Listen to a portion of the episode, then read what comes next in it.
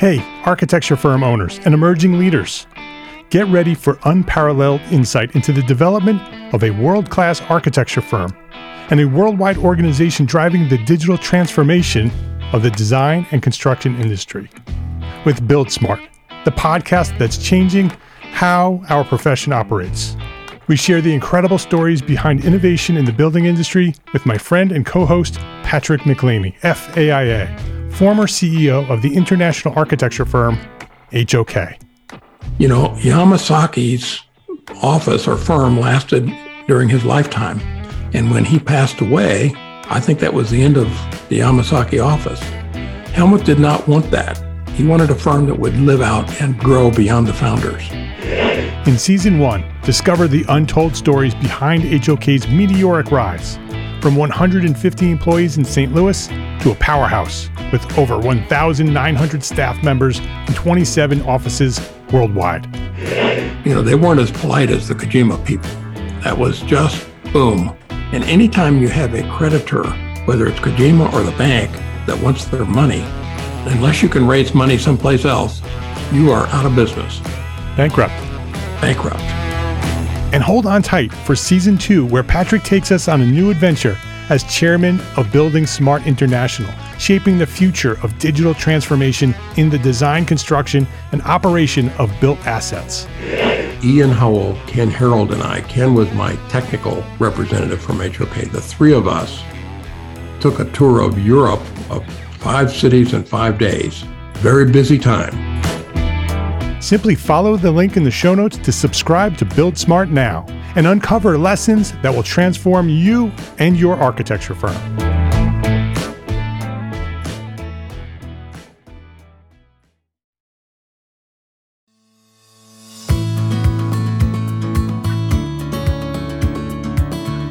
My name is Mark R. LePage, and you are listening to EntreArchitect Podcast, where each week I speak with inspiring, passionate people who share their knowledge and expertise, all to help you build a better business as a small firm entrepreneur architect.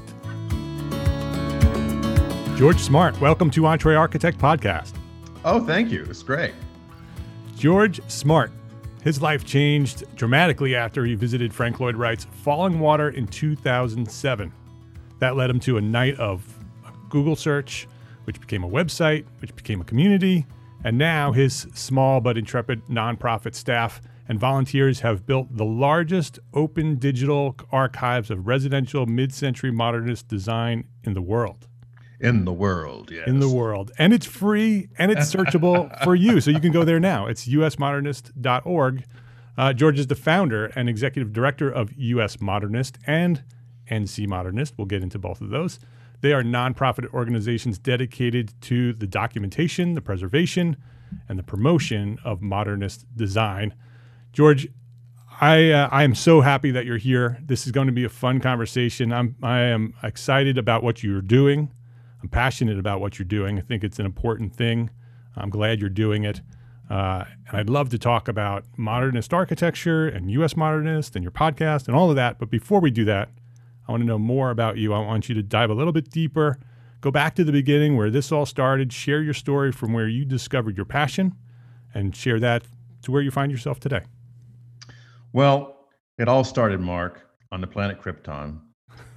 I live next door to this couple that had this child they sent into space. No, that's not my origin story. But you lived next to Superman. yes, I, I met anybody who knew Superman. That's amazing. It was a condo on Krypton. It was a really nice community. And how did you get the modernist architecture from Superman? That's amazing. Well, I guess Krypton probably would get you yeah, there. Yeah, I got into modernism really by accident. It was one late night on 2007. I was Googling for modern architecture in order to possibly build a house of my own in the future, which I eventually did. But at that time, I found these houses in Raleigh, North Carolina that looked eerily familiar, even though I'd never been there before that I could recall. It took me a, a couple of hours to figure out that, in fact, I had been there when I was six years old, when my dad, who was an architect, had taken me to these really unusual modernist houses all around town. And so this flood of memories starts coming back, repressed architecture that's washed down there for years in my DNA. It was like that scene in Alien where the little monster erupts from the guy's stomach. That's how architecture suddenly burst out. And by the end of the late night, I had jotted down on a, a legal pad like 10 houses. And I thought, well, I'll just keep track of these, and this will be some fun little sideline that I'll do. I shared the list with some architect friends of my dad's who had passed away by then. And they said, oh, yeah, there's, there's tons of these houses all around the area because of NC State and its faculty and staff during the 50s and 60s primarily. And they said, well, you know, I'll give you some addresses. So they gave me some addresses. And then some of the older architects uh, would get in touch with me and said, I, I know where some of them are. And they would drive me around. So this list got up to about 50 or 100 or so. And then everyone said, well, you should start a website. It's like, okay. I'm not a coder, but I can, you know, I can manipulate, I can drag and drop. So I made a really simple website. I thought it'd be just me and a few friends.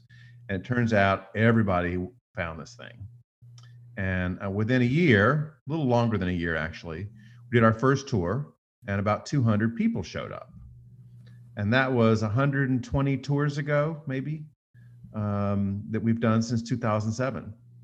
Uh, we, we moved from being a, a local group called Triangle Modernist to a statewide group, which continues. It's called North Carolina Modernist, NC Modernist. And then about six years ago, we went national with US Modernist, covering the whole country. And so, so what are you doing now? So, so it, it turned into sort of a tour organization right. that is that was highlighting mid-century modern architecture in North Carolina. How did it go from there to what it is today? Well, we're a nonprofit. We're set up as a 501c3, and in order to bring in revenue, the tours accomplish that for us, and it exposes people to actually get inside these houses and see why they're why they are so great. Um, we made the transition to U.S. because of a kind of another random thing happened. I discovered John Lautner in California, who I had knew nothing about, and of course he has a fascinating uh, portfolio of houses going back 40, 50 years, which are just amazing. So I thought, well, you know, I'll just um, I'll document all of John Lautner's houses. I mean, how hard can it be? and turns out pretty hard. There are like 200 houses. It took months. But then when I put it on my North Carolina website, our traffic doubled right away because people were so fascinated. And it turns out there was no really comprehensive website set up for this already. Uh, there was one by the Lautner Foundation, but it had a, a minimal amount of information about the houses. And then after that, I thought, well, heck, uh, let's do some more national architects. So we got all the Frank Lloyd Wright houses, all the Neutra houses, all the Soriano and Ellwood and Schindler and Charles Gwathmey and Richard Meier and you know all the great architects that you could name. And now we have fully documented over 8,000 houses and about 80 architects of the 20th century, just about every famous one that was active in residential modern. Wow, it's it's like you you started on the East Coast and you went all the way to the West Coast. Yeah. And you filled in everything in between. Pretty much. What was different about our approach is we decided to do it by architect rather than geography. So we would find an architect's past projects from their archive or sometimes from their family and then work backwards to see where the house is built. Are they still around? What happened to them? Was there a murder in the driveway? You know, all the interesting facts about the house, and then trying to find, you know, current uh, photos of the houses and and what happened to them really. And along the way, we discovered that um, the majority of these houses are still in existence, but a tragic number of them have been destroyed. So, so what's your current mission? What's the mission of U.S. Modernist? So you're collecting all this information, you're documenting all this information. This has become uh, your thing. This is what you do. So what's the mission of U.S. Modernist? So our mission is threefold. It's to document the houses, it's to preserve these houses as much as possible, and is to encourage the creation of new modernist houses. We think modernism is a style, not a time period. So while there's mid-century modernism, there's 2021 modernism. And we want to keep this going and encourage architects and their clients to keep building these amazing houses because they are really quite different than traditional houses. So, what's your definition of modernist? So, we have a working definition that has served us pretty well. Uh, four characteristics that make a modernist house. The first one is it has a low or flat pitched roof. Uh, secondly, it has some kind of unusual geometry. It's not just a box. Um, thirdly, it has an open floor plan, which is no big deal these days. Almost every house has an open floor plan. But back in the 40s, it was a radical thing. It was like the, you know, Wi-Fi of its time. And then lastly, uh, lots of light sources, um, oversized windows, sliding glass doors, courtyards, atriums, uh, different ways of, of angling light. So there's little distinction between the inside and the outside. If a house has all four of those characteristics, it's probably modernist. Got it. And then so so part of it is to encourage new modernist architecture. So that's yeah. part of the mission. The other two pieces are documentation and preservation. How are you doing those things? How do you how are you documenting? That's where it started. Was how right. how, how do you how do you do that today? So what we discovered early on is uh, these last minute rescue attempts you see publicized through various architecture groups rarely work. There's a lot of drama around it. And really, the time to intervene in a house is when it goes vacant. Well, you can't figure that out unless you know where the house is and why it's important and what its history is. So, the documentation contributes to building a, a massive early warning system, really, for the houses nationwide. So, if people know where they are and they can admire them, they can let us know if something's going to happen to them. Uh, and then from there, we can go towards uh, figuring out like how do we get a, a buyer for the house early how do we get sometimes a renter sometimes just someone to stay at the house to keep it from deteriorating because an empty house deteriorates very rapidly as as you know it just yeah. it goes three times as fast as normal use so the so the documentation and the preservation are really connected they're integrated yeah. that, that one sort of serves the other exactly w- without having a strong database around the houses, it's very difficult to build a case for defending them come time that you need to. So how does that happen? You have a small team. You don't have a. I mean, you're you have eight thousand plus houses documented. You're not going out there yourself for eight thousand houses and documenting no. eight thousand houses. So how is this happening? We have wonderful volunteers all around the country who send in houses that they find. And then we have on our team some wildly dedicated volunteers who have worked with us upwards of, of 10 years and spend time each week um, hunting for houses, uh, going through the records of architects and towns and city directories and old phone books and old newsletters and putting all the jigsaw puzzle pieces together until we have a record of what happened to a house. Um, it may sound boring to some, but I can tell you it is it is highly addictive. It is the crack. I mean, once you have solved a Scooby Doo mystery about yeah, a modernist house. You want to find more. It just you just can't stop.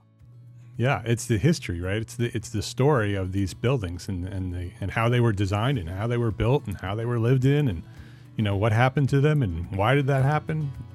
And particularly if you find one by a famous architect that no one's ever found before. That's particularly thrilling. Yeah, it's like finding the gem among all yeah. the stones. Yeah, exactly, exactly. Let's take a break to thank our sponsors for their support of this episode. What if you could visualize your building in a couple of clicks? Remove months from the design process, or create a bridge between stakeholders to solve problems before they even come up our friends at Twinmotion offer simple, real time visualization for architects. Their technology lets you view and edit your scene on the go in the same pixel perfect quality as the final rendering. Twinmotion seamlessly integrates with other tools like SketchUp and Revit, transforming your BIM or CAD models into high quality images, panoramas, VR videos, or presentations. Sound complicated? Well, what if I told you that Twinmotion enables anyone to present the biggest ideas in the easiest way possible, regardless of previous CG experience? To download your exclusive free trial, head to twinmotion.link slash entrearchitect. That's twinmotion.link slash entrearchitect. BIM can be important for your next project, but it's not the only thing you need for your next project. That's why it's important that 95% of manufacturers who offer free BIM files on ARCAT also offer another type of data or information that your project may need. That means 95% of the products with BIM also have CAD files, are in a specification, in a patented spec wizard, or may have product information to help you make the right selection. So stop going to a site with just BIM and go to arcat.com to get everything you need for your next project for free and without registering. No cost, no credit card, no email. It's free. That's arcat.com, A R C A T.com. When building a business you're passionate about, it's easy to feel like there aren't enough hours in the day. And if you're doing all the invoicing and accounting on your own, you're probably spending time on work you don't love. FreshBooks is built for business owners like us. It's the all in one accounting software that saves entrepreneurs and freelancers up to 11 hours a week. That's 11 hours that you could spend nailing a client pitch, designing your next project, or building your business as an architect. From preparing, sending, and following up on invoices, to tracking and managing expenses, to processing online payments, FreshBooks automates and simplifies all the tough and annoying parts of running your own business. So try FreshBooks for free for 30 days. No credit card required. Go to entrearchitect.com slash freshbooks and enter EntreArchitect in the How Did You Hear About Us section and get more time back to build the business you love. That's entrearchitect.com slash freshbook. Monograph is building a community of like minded firm owners and operations leaders who are looking for solutions that align with their firm's values. On top of that, Monograph is building the only cloud based practice operations software built exclusively for architects by architects. Monograph's easy to use and beautifully designed software allows you and your team to know in near real time whether you're on pace to deliver a project on budget. With Monograph, you and your team can plan project schedules, budgets, role assignments, and manage team members all in one place. The best part of Monograph? It doesn't require a degree in finance to use it. To experience the difference today, sign up for a free trial at monograph.com. And to underscore their commitment, on August 12th, Monograph will be hosting their first ever virtual conference. It's called Section Cut. This one day event brings firm owners, operations leaders, and project leaders together to learn from success stories and workshops, all with the goal of improving their businesses. Reserve a seat at Section Cut today by visiting sectioncut.com.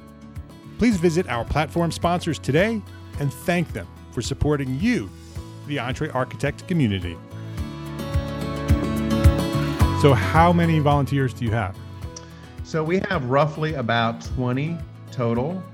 Um, and then there are more that, that help us for special events, but 20 regular ones work with us ongoingly.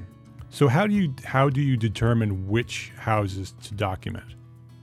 So we, we don't do that. We determine which architects to document. Okay. Well, how do you do that?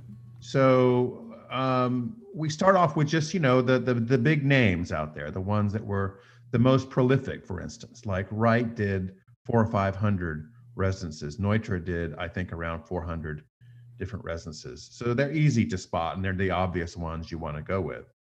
And then we would turn to competitions and and other kinds of awards, like Architecture Records started doing their record houses in 1956. So we can go to the record houses issue, which we have almost all of in our library, and see all the houses and who the architects were. And if that architect shows up again and again, that's probably going to be the one we're going to put on our list next.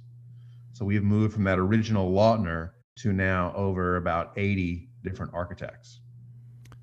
Got it. So it's it's like the network. You sort of have one architect, and that architect leads to you to other architects, and, and you yeah. decide through uh, the how, how do you determine that? How do you, if you have a list of, you know, 50 architects that you want to document, how do you know which one's next? Is it just because really, that one's easier to document? Uh, it's really by quantity. We try, yeah. want to try to get the ones that were the most prolific first. and then work our way to people who did, you know, smaller volumes of houses. Or there were people who were eh, just extraordinarily well regarded, like Lou Kahn, only hmm. did about a dozen houses, but they're very immaculate and everyone prizes them. So we did him fairly early on as well. Yeah. So what's in the archive? So you have you have this archive and it's digital and mm-hmm. and so what's in it and how do we use it? So what's in there are really three sections. The first section is our master's gallery, which is what we've been talking about. We've got the 8,000 houses uh, divided up by architect, and there you can find information uh, the year the house was built, the original owner, where it is, what's happened to it since, etc and typically some photos of it at different stages over time. This is very useful for a couple different purposes. Um, one is when a house is up for sale, often it's being sold by the you know fourth owner, the eighth owner, the twelfth owner since the 50s, perhaps, and they they don't know the history of the house necessarily, so they can find all that. The realtors can find all that. Um, it raises the prestige of the house to know its history and it's more likely to get sold to a loving owner than to a developer who's going to come along and scrape it. Interesting. This so, is, so you so you document the significance of the house, so it's less likely that somebody will just tear it down thinking it's a, just an old modern house. Right. And the significance is often just the fact that it was designed by a famous architect, and people have forgotten that. Yeah. Uh, sometimes these houses are unfortunately renovated um, it's what I call the Priscilla Presley syndrome, because uh, you know Priscilla, wife of Elvis, um, took a perfectly wonderful Lautner house in L.A. and turned it into this Italianate villa. And and the moral of that story is, if you want an Italianate villa, just go buy one. Yeah, yeah, exactly. so is there is there so preservation is part of your mission? Um, is there any process that you are encouraging or, or, or have documented uh, for restoration, where you can take some of these houses that have been sort of chopped up and put them oh, back sure. together? So another purpose that we serve is that owners and architects and builders can come on the site and often see photos of the house in its original state.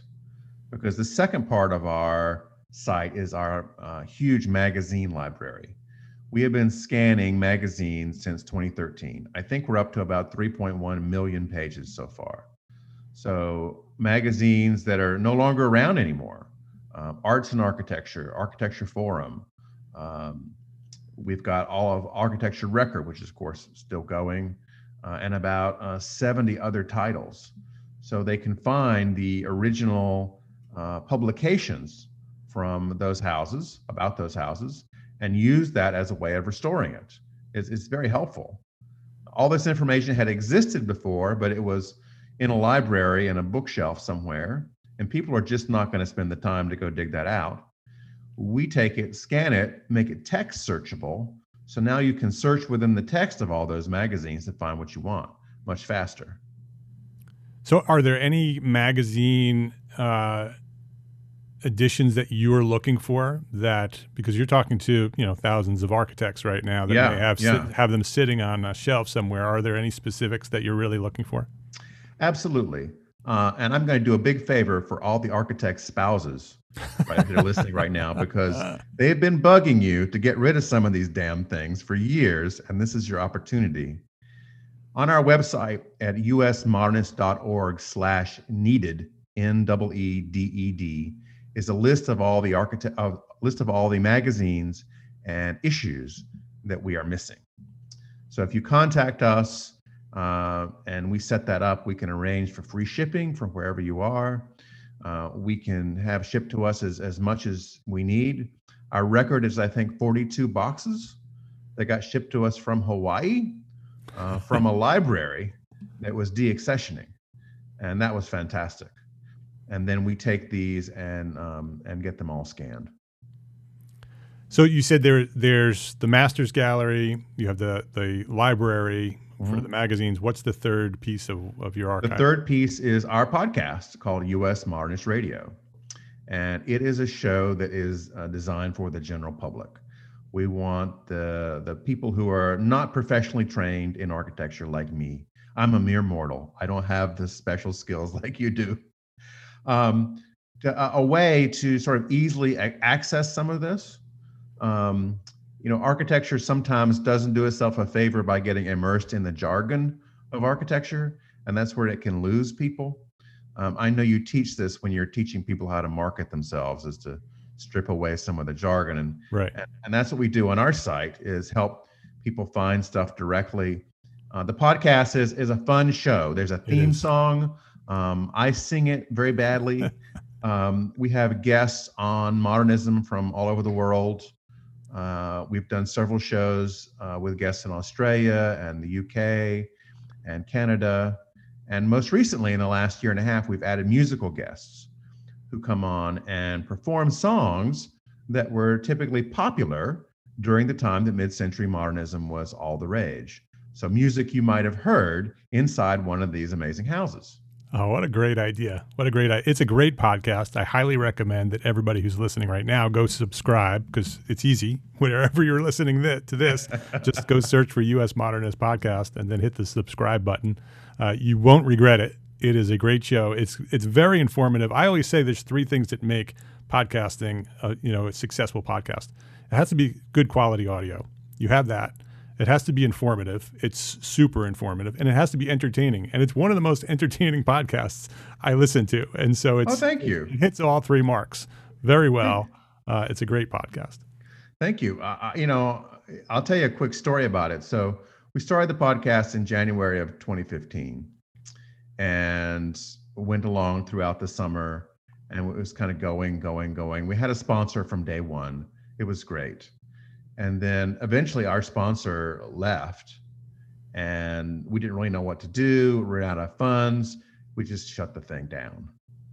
And then about a month later, uh, maybe two months, all these best of lists came out.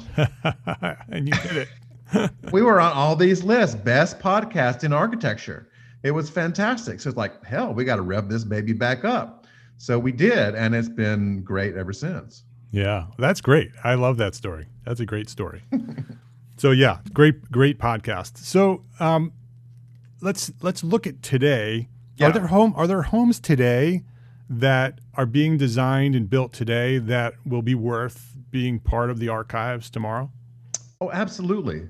There are terrific architects in almost every major city who are putting together, um, you know, incredible houses that uh, rival anything that's ever been done before. But again, these are fairly under the radar. Yeah. Because modernism, even at its peak, was never a national craze. Um, I estimate that roughly one fourth of 1% of the houses in America are modernist, and that's probably a high estimate. Uh, it's, it's very small. But people who build them, people who design them, people who live in them absolutely love them and are very passionate about them and that's our community. Yeah.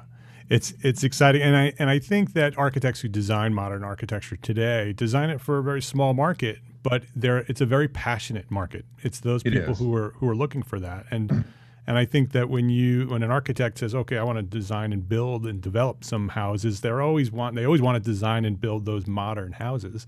Um, but then there's always this outside pressure that oh they're not going to sell. Nobody wants those houses. That market's too small but i right. actually think that that market is exactly where we should be um, because that market isn't being served well.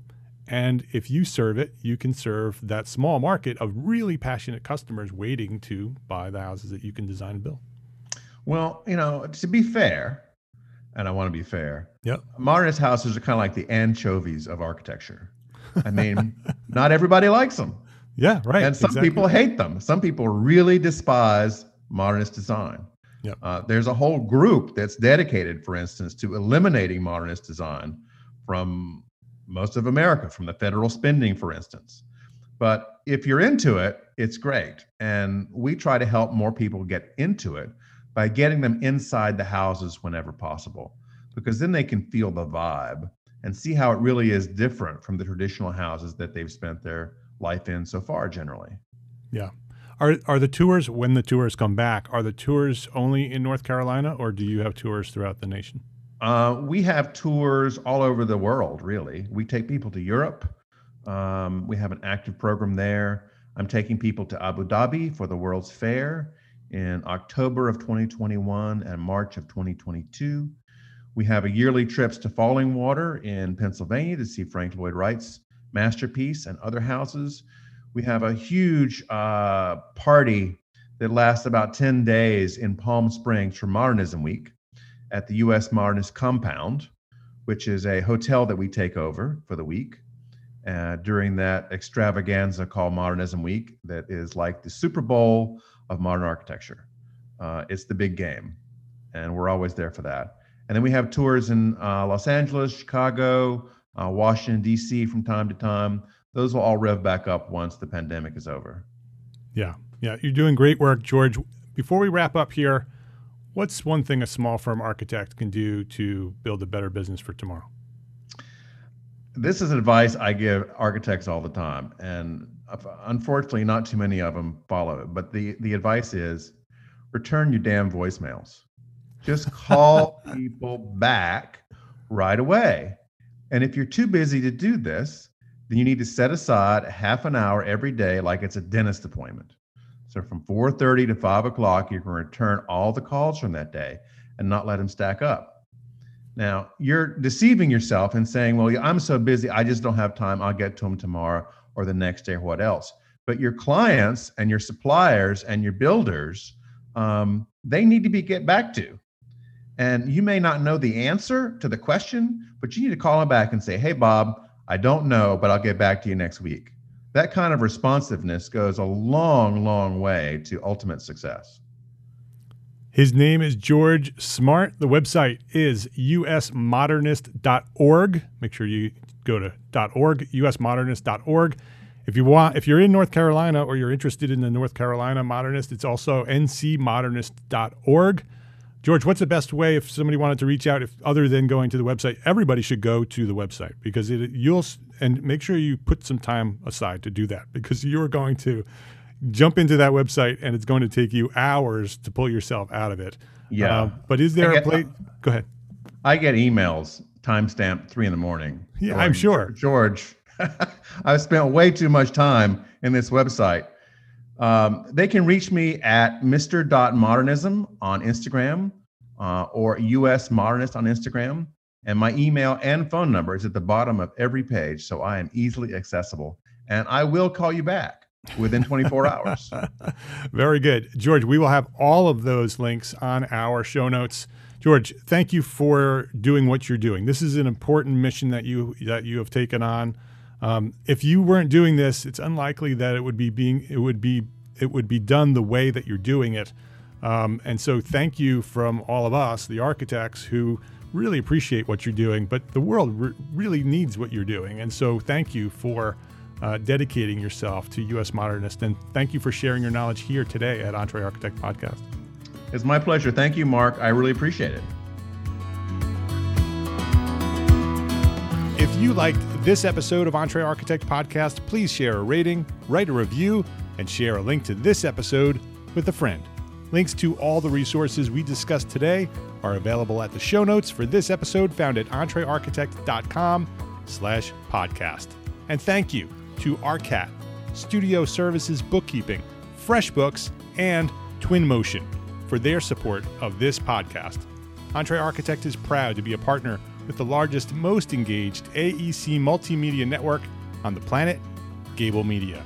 We're curating thought leadership for an audience dedicated to building a better world. Listen and subscribe to all the shows at gablmedia.com. That's G A B L media.com. And check out EntreArchitect Academy membership. Ready to edit business resources, live monthly training for architects, business training that is, a supportive architect community. Yep, it's there. And Simple Systems, our new business system program developed for small firm entrepreneur architects just like you. It's in there for you at EntreArchitect Academy. It's waiting for you right there at the membership. Come join me and hundreds of your entrepreneur architect friends. Visit entrearchitect.com slash join to enroll today. Be well, my friends. Be healthy, happy, safe, and secure. Thank you for listening today. Love, learn, and share what you know.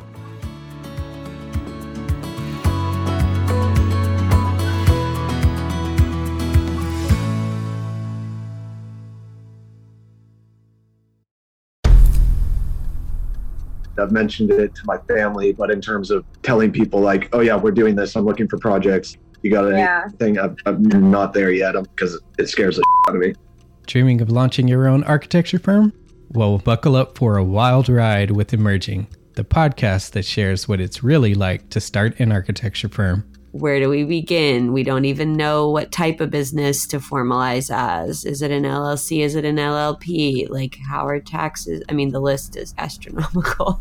Season one featured founders Jeffrey, Lexi, and Chris, owners of Level Studio Architecture, are your fearless guides on this unfiltered journey from napkin sketches to a thriving studio. One evening, stumbled into one last dive, we sat at the bar and pondered our postgraduate futures. Amidst the conversation, a napkin became the canvas for our aspirations, sketching plans and milestones, sealing our heartfelt commitment and shared dreams. In drawing down dreams on a napkin collectively, that then you know in your head you've rooted like oh i'm connected to these people like long term. The process of starting an architecture practice brims with excitement and challenges demanding meticulous planning flawless execution and unyielding resilience. I kind of hate the term because it's so overly used, but I think everybody knows imposter syndrome, and I think it's it's so real to this day. I, I I don't know if it's with everybody, but with me, I'm always questioning like, us, can we do this? Are we ready to do this? Are we prepared? Can we do it? Did we just decide a name? we did it, guys. Oh the one God. that came out of nowhere. Woo! It came out of nowhere. I liked it. I saw it. Ready to turn your aspirations into reality? Follow the link in the show notes to subscribe to Emerging and chart your own path to architectural success.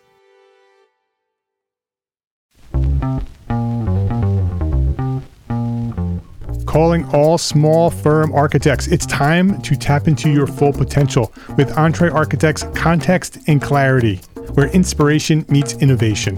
Hey, it's Mark R. LePage, founder of EntreArchitect, and I'm inviting you to join my two favorite co hosts.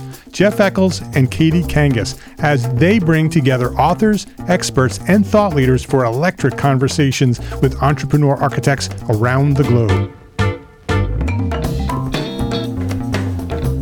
It's not just a podcast, it's a community where dreams meet action. There's a simple equation there. And what for me, what that did, just doing that basic calculation was it allowed me to compare what I had actually saved in my retirement accounts to what I thought a possible projected annual spend might be. Artists are temperamental, so beautiful design is going to be a priority. When the job is done, we're going to actually need to live in the house, not live with the person who designed it. and so uh, for me, the the artistic skill, the architectural skill is most important. And so I would say like that would be 60% of it, if not more gain insights to build a successful practice. Subscribe, engage, and let's redefine your future together. Join the Context and Clarity community, where every conversation adds to your blueprint for success.